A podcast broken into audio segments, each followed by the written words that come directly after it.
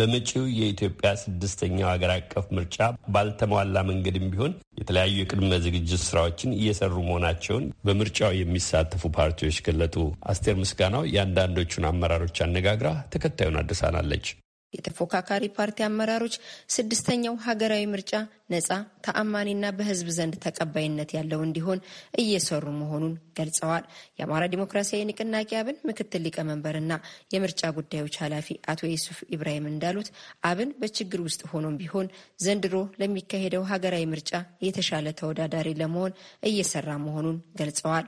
አብን ምርጫው ከመካሄዱ በፊት ሀገሪቱ ያለችበትን አስቸጋሪ ሁኔታ በመረዳት ብሔራዊ ውይይትና ድርድር እንዲቀድም ህገ መንግስት እንዲሻሻልና የመዋቅር ክለሳ እንዲደረግ ፍላጎት ቢኖረውም ጥረታቸው አለመሳካቱን አቶ ዩሱፍ አስታውቀዋል። የምርጫውን ዝግጅት አስመልክተው ፓርቲው ለምርጫው የሚሆኑ ሰነዶችን በባለሙያዎች የተገመገሙ ማኒፌስቶና የፖሊሲ ስራዎችን ማጠናቀቁን አብራርተዋል። ከነ ተግዳሮቶቹ ከነ ችግሮቹ የበጎ ኃይሎች ቅንጅት የሚፈጠርበትን ሁኔታ ለመፍጠር እንደ መልካም አጋጣሚ በመቁጠር ያለውን የኢትዮጵያ ፖለቲካ በተቀናጀና በጠናከረ መልኩ ለመግፋት እንዳስችል እንደ መነሻ ነው ያየውና ከምርጫው በፊት በርካታ ችግሮች መኖራቸው ሀገሪቱ የነበረችበት አዘቅትም ሰፊ መሆኑን በመረዳት ብሔራዊ ውይይትና ድርድር እንዲኖር ፍላጎት ነበረው። ያ ያው አልተሳካም። ወደ ምርጫ ማዕቀፍ ውስጥ ገብተናል። ብዙ ነገሮች ሳይስተካከሉ የህገ መንግስት ለውጥ ሳይኖር የመዋቅር ክለሳም ሳይኖር ዘላቂና መሰረታዊ የፖለቲካ መደላድል ሳይሰራ ነው ወደ ምርጫው የተሄደው። ሆኖም ያለውን ነገር ጨብጠን የተሻለ የፖለቲካ እንቅስቃሴ በቀጣይ ለማድረግ የሚያስችል ሰፊ የፖለቲካ ስራዎችን እየሰራን ያለ ነው። የሰነድ ዝግጅቶችን አጠናቀናል። የማኒፌስቶ ዝግጅትም ተጠናቋል። በባለሙያዎች ትችት ተደርጎ የፖሊሲ ስራዎችም ተጠናቀዋል። መዋቅሮቻችንን ፈትሽን አጠናክረን አባላቶቻችንንም ተገቢውን የምርጫ ቦርዱን መመሪያዎችም ሁሉ ስልጠና ሰጠን አጠናቀናል። እጩዎችን መልምለን የምዝገባ ስራዎች ላይ ነው አሁን የሚገኘው ማለት ነው። ለዚህ ምርጫ ገዢው ፓርቲ እገዛ እያደረገላቸው መሆኑን የተጠየቁት አቶ ዩሱፍ ገዢው ፓርቲ በዚህ ወቅት ተፎካካሪ ፓርቲዎች ተቀራርበው በመስራት ችግሮች ሲፈጠሩን በሰለጠነ አግባብ መፍታት የግድ መሆኑን ጠቅሰው ይህ እንዲሆንም አብን መንግስትን እያሳሰበ እንደሚገኝ ተናግረዋል። አሁን እኮ የኢትዮጵያ ፖለቲካ በተለመደው በቆየው ነባራዊ በሆኑ የስልጣን ግብግብና በእኛና በእነሱ ፖለቲካ የታጠረ ነው። የዜሮ ድምር ፖለቲካ እንደመሆኑ መጠን ሀገርን ወደፊት ለማሻገር ያለመ ያነገበ ራዕይ የለው። እንግዲህ አብዛኛው የኢትዮጵያ ችግር በመንግስት መዋቅር ውስጥ የሚፈጸም ነው።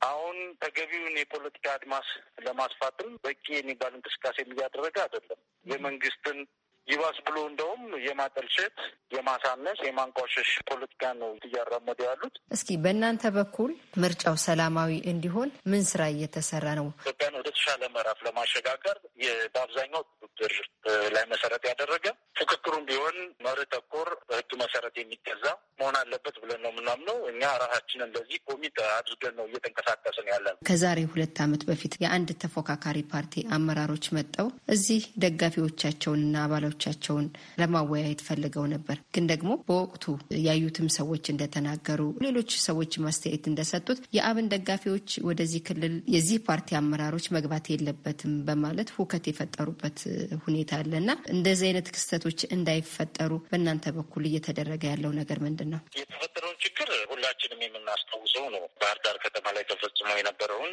ችግር እኔም አስታውሰዋለሁ። ሁላችንም የምንረሳው አይደለም። ያ ጉዳይ ግን ወይም ያ ችግር የተፈጠረው በአብን አይደለም። ይህን እናረጋግጥልሻል።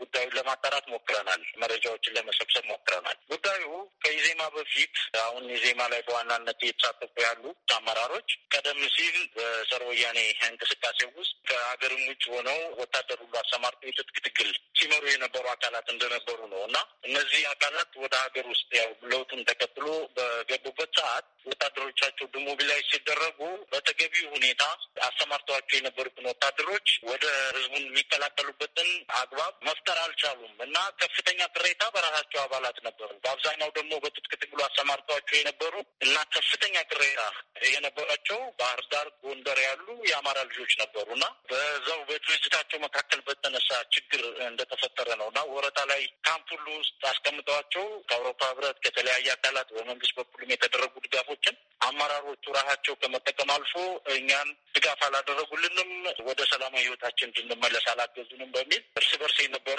እጅግ የጦዘ ቅራኔ ነበርና ባህር ዳር በሚንቀሳቀሱበት ጊዜ አመራሮቹ በሌላ ፓርቲ በኋላ በመሰረት ፓርቲ ስራዎችን በሚያከናውኑበት ጊዜ የተፈጠረ ችግር ነው። ከአብን ጋር ፍጹም የሚያገናኘው ነገር የለም። ፓርቲያቸው ለመጀመሪያ ጊዜ ለሚያደርገው ምርጫ ከወዲሁ አስፈላጊውን ዝግጅት እያደረገ መሆኑን የገለጹት ደግሞ የአዲሃን ሊቀመንበር አቶ ተስፋውን አለምነህ ናቸው።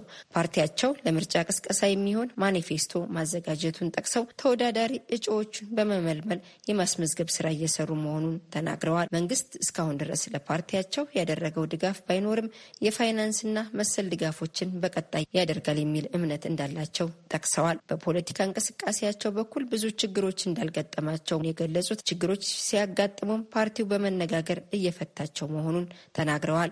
ሀገሪቱ አሁን ባለችበት ተጨባጭ ሁኔታ ምርጫ መካሄዱ ተገቢ ነው ብለው ያምናሉ ተብለው ለቀረበላቸው ጥያቄም ሀገሪቱ ችግር ውስጥ ብትሆንም አቅም ያለው ዲሞክራሲያዊ መንግስት ለመገንባት ምርጫ መካሄድ የግድ ነው ብለዋል። በእኛ እምነት ዲሞክራሲያዊ መንግስት ያስፈልጋል። ችግሮች ሊቀረፉ የሚችሉት ዲሞክራሲያዊ መንግስት ሲኖር ነው። ዲሞክራሲያዊ መንግስት እንዲኖር ደግሞ ምርጫ ያስፈልጋል የሚል እምነት አለን። አሁን እዚህም መዛም ያሉ ዘርፈ ብዙ ችግሮች ሀገራችንን ጭንቀት ውስጥ ወይም ከፍተኛ ስጋት ውስጥ ከቷታል።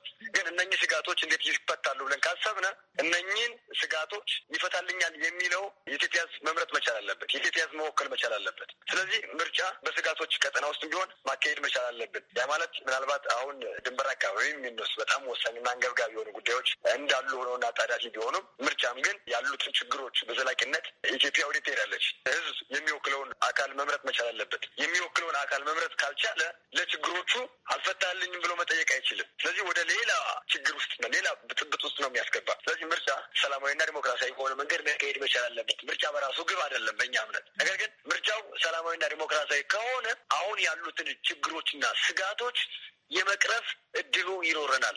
ሌላው ቀርቶ በዋናነት ደግሞ ህዝብ አመኔታ የሚጥልበት መንግስት መመስረት ይቻላል በድምፅ። ስለዚህ አንድ የሆን ምርጫ ያስፈልጋል።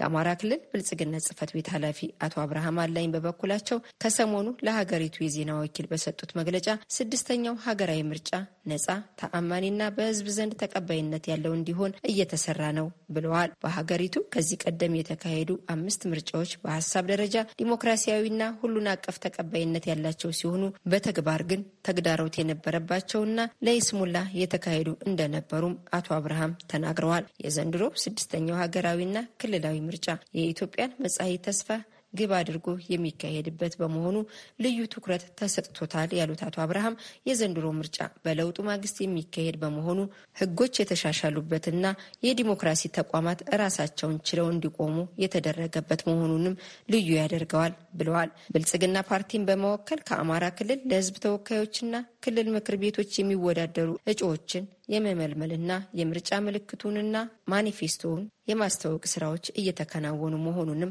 አመልክተዋል። ብልጽግና ፓርቲ በክልሉ ከሚንቀሳቀሱ ተፎካካሪ ፓርቲዎች ጋር የመግባቢያ ሰነድ በመፈራረም ጭምር ስራዎችን በጋራ የመስራት እንቅስቃሴ መጀመሩንም ኃላፊው ተናግረዋል። ለአሜሪካ ድምጽ ሬዲዮ አስቴር ምስጋናው ባህር ዳር